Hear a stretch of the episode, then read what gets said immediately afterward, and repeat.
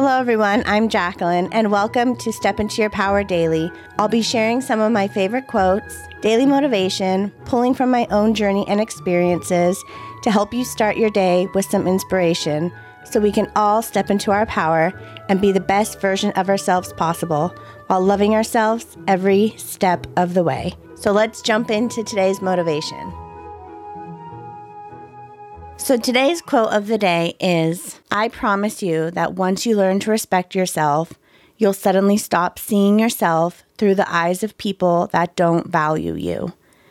You'll learn to stand up for yourself and feel sorry for those who can't see all of the light you bring into this world. You'll realize that you deserve better than the way they make you feel about yourself, and you'll find more strength in that simple fact than you ever will with them. So, thank you so much for spending a few moments with me. And remember to step into your power and love yourself every step of the way.